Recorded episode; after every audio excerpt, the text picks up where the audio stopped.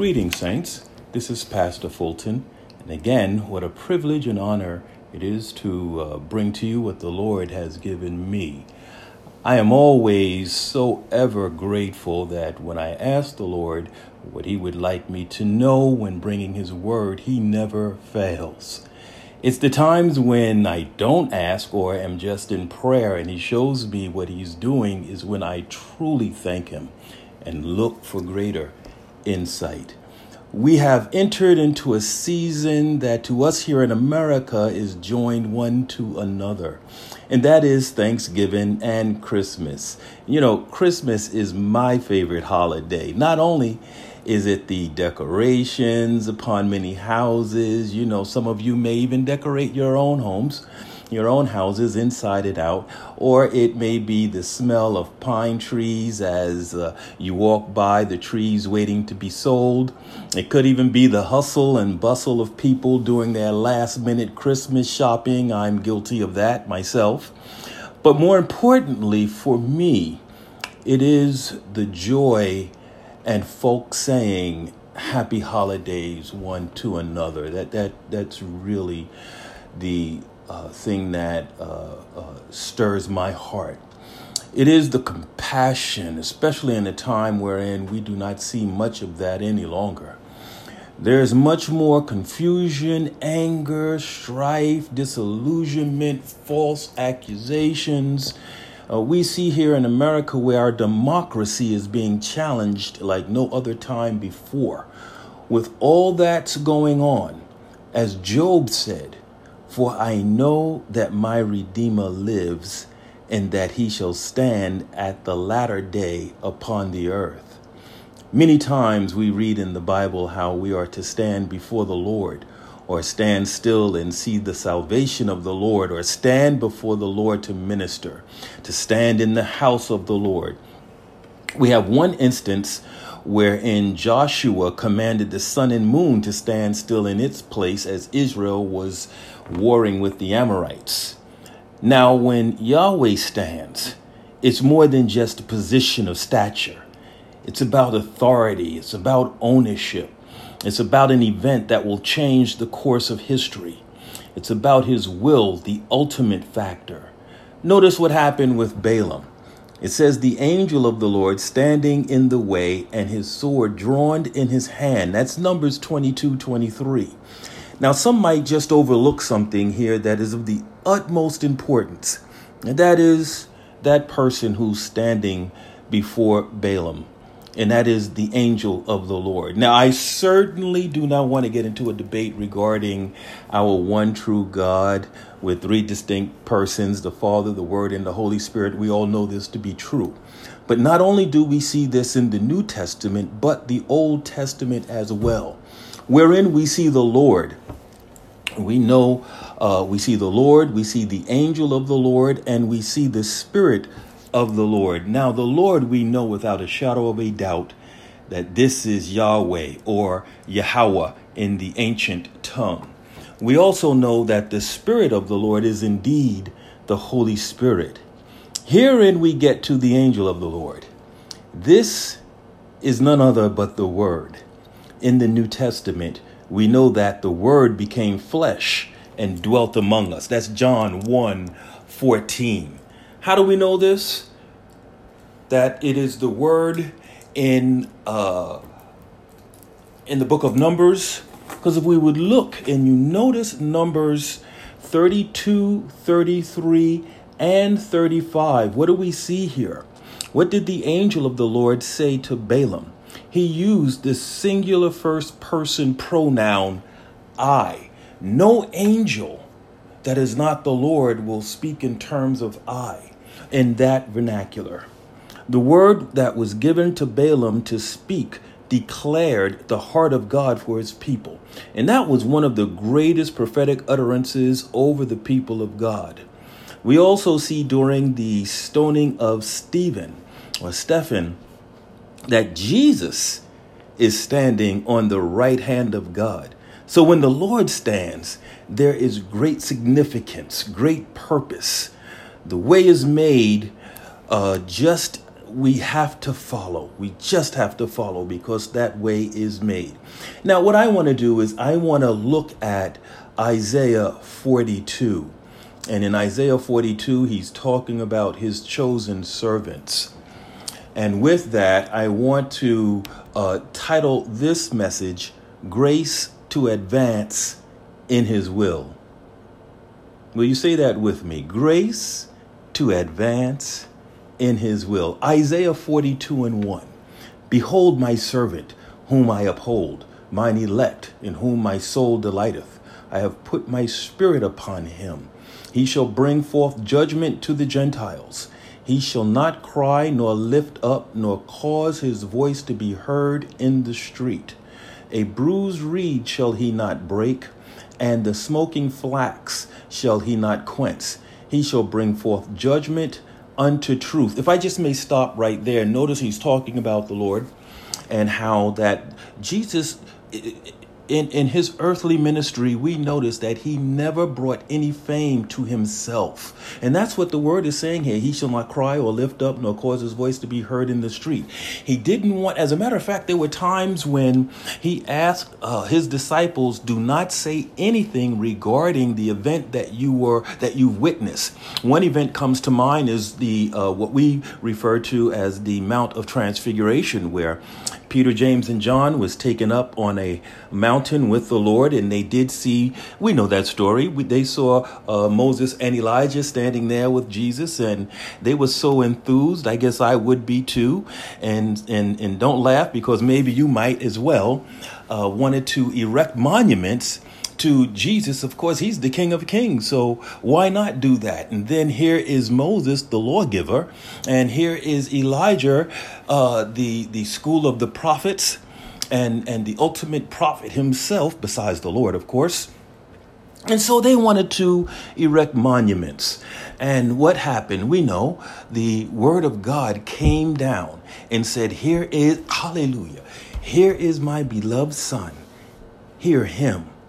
And so, you know, he didn't, he, and at, at that time, he, he instructed his disciples, he says, listen, tell the vision to no man until I am risen again. So he didn't cry out in the street, nor lift up his voice or cause his voice to be heard.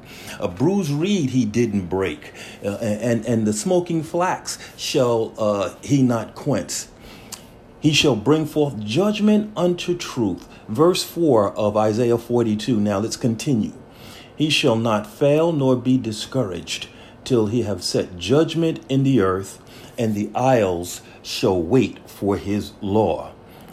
Thus saith God, the Lord, He that created the heavens and stretched them out, He that spreadeth forth the earth and that which cometh out of it, He that giveth breath unto the people upon it and spirit to them that walk therein. I, the Lord, have called thee in righteousness, and will hold thine hand, and will keep thee, and give thee for a covenant of the people, for a light of the Gentiles. I just want to pause on that verse of scripture there because God is saying, although, listen, the scripture tells us, as he is, so are we. Was talking about Jesus, as he is so are we. So when it says, I, the Lord, have called thee in righteousness, we've been called in righteousness. We know these things. And he will hold us in his hand and he will keep us and give us as a covenant to, to, to, to speak his word to bring light to the people of the earth. Verse 7 to open the blind eyes to bring out the prisoners from the prison, and them that sit in darkness out of the prison house. I am the Lord, that is my name, and my glory will not will I not give to another, neither my praise to graven images. Behold, the former things are come to pass. And new things, this is what he says, and new things do I declare before they spring forth I tell you of them. We know that there are other passages, uh, ones in, in Amos that talks about, uh, I will do nothing until I show it to my friends. And that's who we are. We are the friends of God. And so he says again, as I read, he says, Before they spring forth, I tell you of them. Then verse 10 says, Sing unto the Lord a new song, and his praise from the end of the earth. Ye that go down to the sea, and all that is therein, the isles of the inhabitants thereof. Let the wilderness and the cities thereof lift up their voice. The villages of Kedar doth inhabit. Let the inhabitants of the rock sing. Let them shout from the top of the mountains. Let them give glory unto the Lord and declare his praise in the islands. The Lord shall go forth as a mighty man. He shall stir up jealousy like a man of war. He shall cry, yea, roar. He shall prevail against his enemies. God will prevail against his enemies. He will give us to prevail with him against his our enemies. I have longed time holding my peace. I have been still and refrained myself. Now will I cry like a travailing woman. This is God speaking. I will destroy and devour at once. I will make waste mountains and hills. I will make waste mountains and hills and dry up all their herbs. And I will make the rivers islands, and I will dry up the pools, and I will bring the blind by the way that they knew not. I will lead them in paths that they have not known.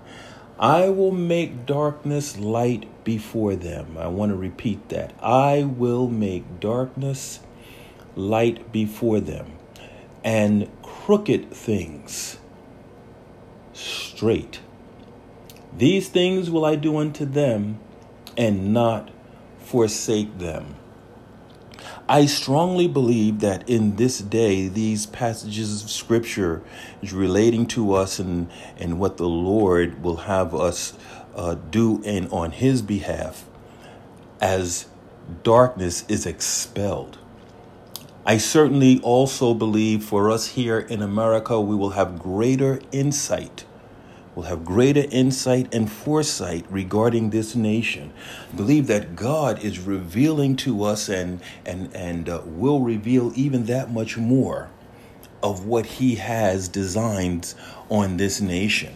As I said earlier, uh, we are really in a place like no other place where our democracy here is being challenged like no other time before in our history. But God will prevail. I, I do believe that He is expanding the saints, wherein we will be given um, the tools to manifest His glory here in the earth and and and uh, particularly here in the United States. I believe as we follow the Holy Spirit, we shall see resistance just disappear, resistance being removed, and no place found for it.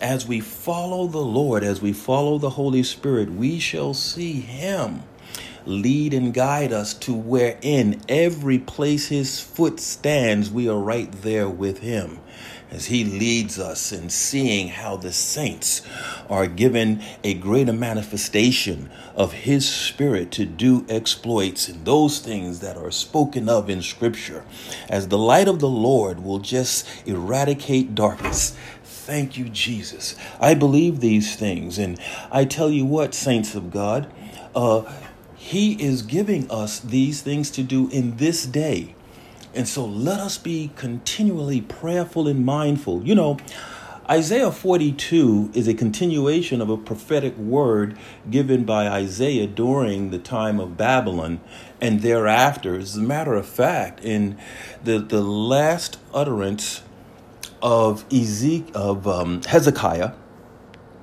is in uh, Isaiah 39. From that point forward, we see uh, uh, all the way from 30, all the way from 40 to chapter 66, God is speaking not just to an individual, but to a nation. He speaks of his comfort. His word stands forever.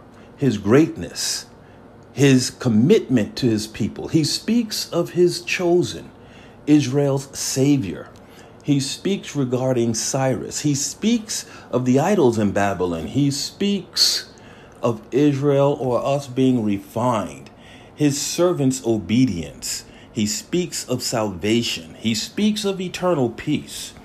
He speaks of compassion. He speaks about fasting. He speaks of his favor. He speaks of the Lord's day of vengeance. And he speaks of the humble or a humble and contrite spirit. And I tell you again what is interesting about the last words of Hezekiah as it's recorded in Isaiah is Hezekiah only speaks of peace and truth in his days. Well, brothers and sisters, saints of God, we are of those who will not only be satisfied with peace and truth in our days, but also in our children's days and their children's days, so forth and so on. And so let us pray that as we uh, glean by the Spirit of God greater insight for our nation, greater insight for our nations, hallelujah, that we would move in the directives that He delights. Amen. God bless you, and may His peace ever be upon you.